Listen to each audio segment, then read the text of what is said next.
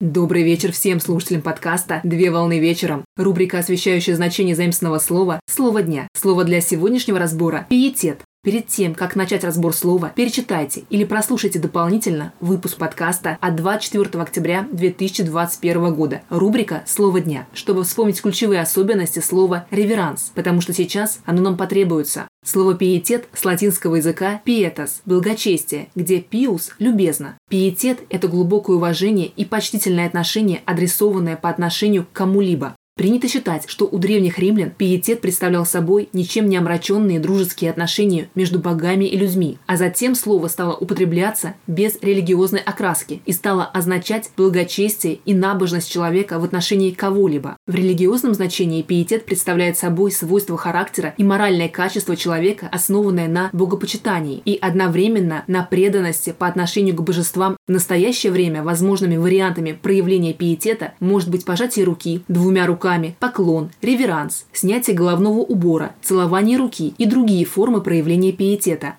На сегодня все. Доброго завершения дня. Совмещай приятное с полезным. Данный материал подготовлен на основании информации из открытых источников сети интернет с использованием интернет-словаря иностранных слов.